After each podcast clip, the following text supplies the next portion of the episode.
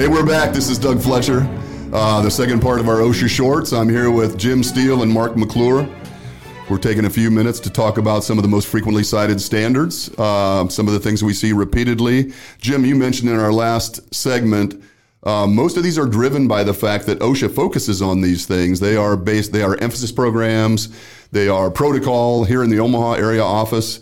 If they do a general industry inspection, they always look at hazard communication, lockout, tagout, powered industrial trucks. That's part of every inspection, and so they get a lot of they, a lot of visibility and a lot of citations result from that. So let's talk a little bit about lockout, tagout. Number two on the list, at least for today's discussion.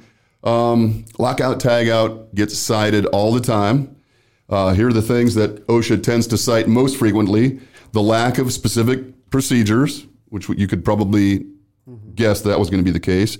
Training, periodic inspections, uh, program, you know, not having a written program. And the basic elements of a program are the procedures, the training, and the periodic inspections. But we also need to refer to things like shift changes or group lockouts or lock removal. Those things all need to be in your program as well, at least some consideration for those things.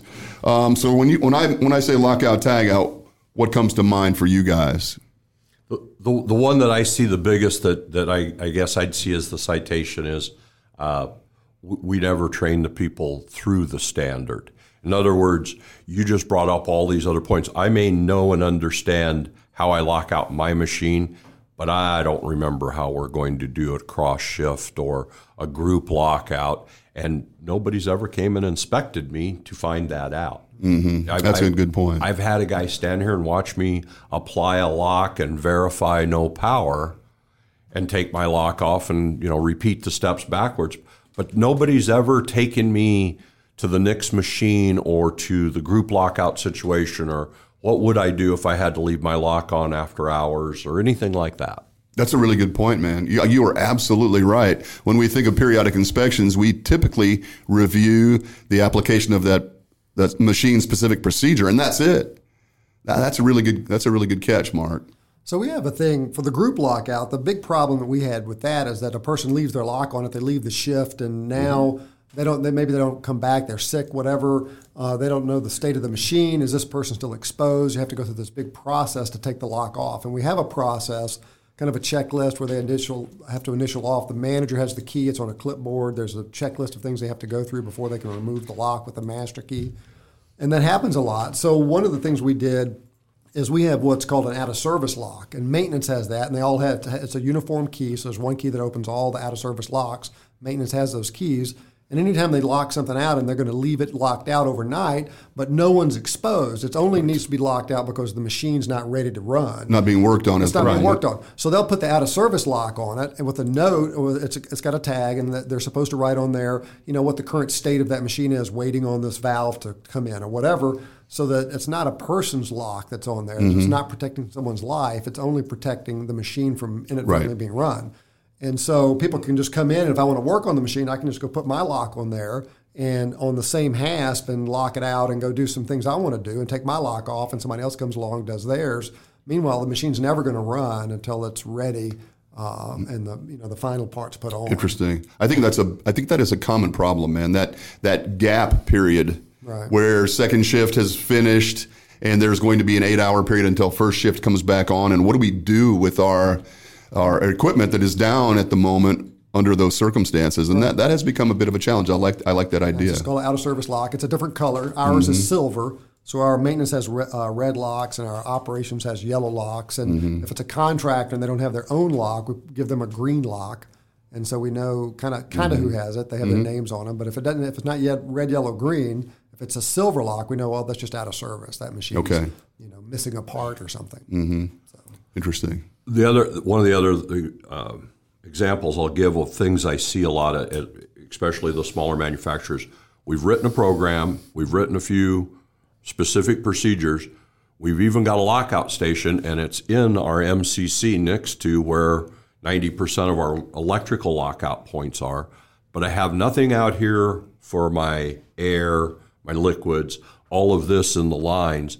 And so every time I have to run upstairs, we get start getting away from our program.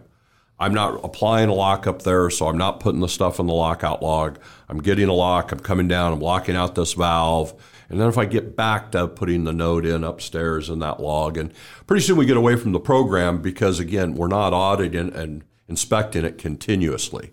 We're maybe thinking every six months I'm going to go check somebody as they apply a lock. Mm-hmm. And we miss the fact that we've made some procedures here that might make it difficult to do something quickly um, but we don't ever hold anybody accountable to it, and it just becomes such a drift from mm-hmm. your program that, that again, you're, you're not following what you've written down and put in place. Have you seen a system that you do like to address that kind of a thing? I mean, obviously, it's a convenience issue to some extent. I, I think Jim will tell you that the, just what he was describing with the colors is you start in issuing locks to the individual so they're readily available to them, mm-hmm. And then keep your program in that line. Um, and then are, are you documenting every lockout and is there a reason to document it? That, that's always a challenge that I, you know, I ask people. And Jim, you probably can tell us about, you know, there's things that you're doing in maintenance or planning or when you have a machine out of duty or out of service that you're doing. Um, but just for me to have to lock for 30 seconds to a minute to make an adjustment, I probably don't need that recorded in a log. Right. I, I see lots of times. I've seen a couple logs. I just had a company that I did three of their sites, and there was like 25 listings in the logbook and then nothing for the last two years. Mm-hmm. Right. Yeah, if I, my philosophy on safety is you have to make it as easy and convenient as possible, and move whatever obstructions, and it, don't add anything to it that the person's going to have to do that isn't really necessary. Um, particularly if it's it's like, well, I want to be able to check that they did it okay, well, that's mine. You know, yes. the more of that I do and I put on them to try to do, the more chances I'm setting them up for failure and frustration. Absolutely. And mm-hmm. you know, and if they're gonna, if you're gonna have a part of a program that's going to be hard to comply with, uh, then then you're going to have to really, if it, it should be really really important if it's going to be hard. Because if it's not, then you're gonna you're gonna skip it. They're gonna skip it. Then they're gonna start thinking the important stuff is not important too. I would agree. So yeah. So make I, it simple, very simple. If, if you put so many constraints on someone, uh, it becomes burdensome, and then it and then it becomes a problem, and then we start missing, skipping things, or. And I agree. I mean, there are times where we have to. I mean, ultimately, it has to be somewhat constrictive. Right. Uh, but I mean, I think we we don't want to completely eliminate you know, problem solving and decision making right. from the employees. I yeah, mean, I know that, exactly. gosh, we've all got a few employees that we're a little bit reluctant to give too much authority to. But on the other hand, if we make it too um, constrained, they're either not going to follow it or going to be unable to follow. Well, you'll have I mean, to beat them into submission, and then yeah, it becomes just, you becoming this bad guy, good guy right. thing, and you know, yeah. I, I think, think in, people need to appreciate that convenience, ease, mm-hmm. simplicity. Uh, are really critical to making this front, work. If you if you're as you're setting it up, is get the person that has to do the lockout lock involved in the process and have him describe what it's going to be. And I, I really try to take myself out of prescribing how they're going to do it I just say my job is to make sure it at least meets the minimum OSHA standard.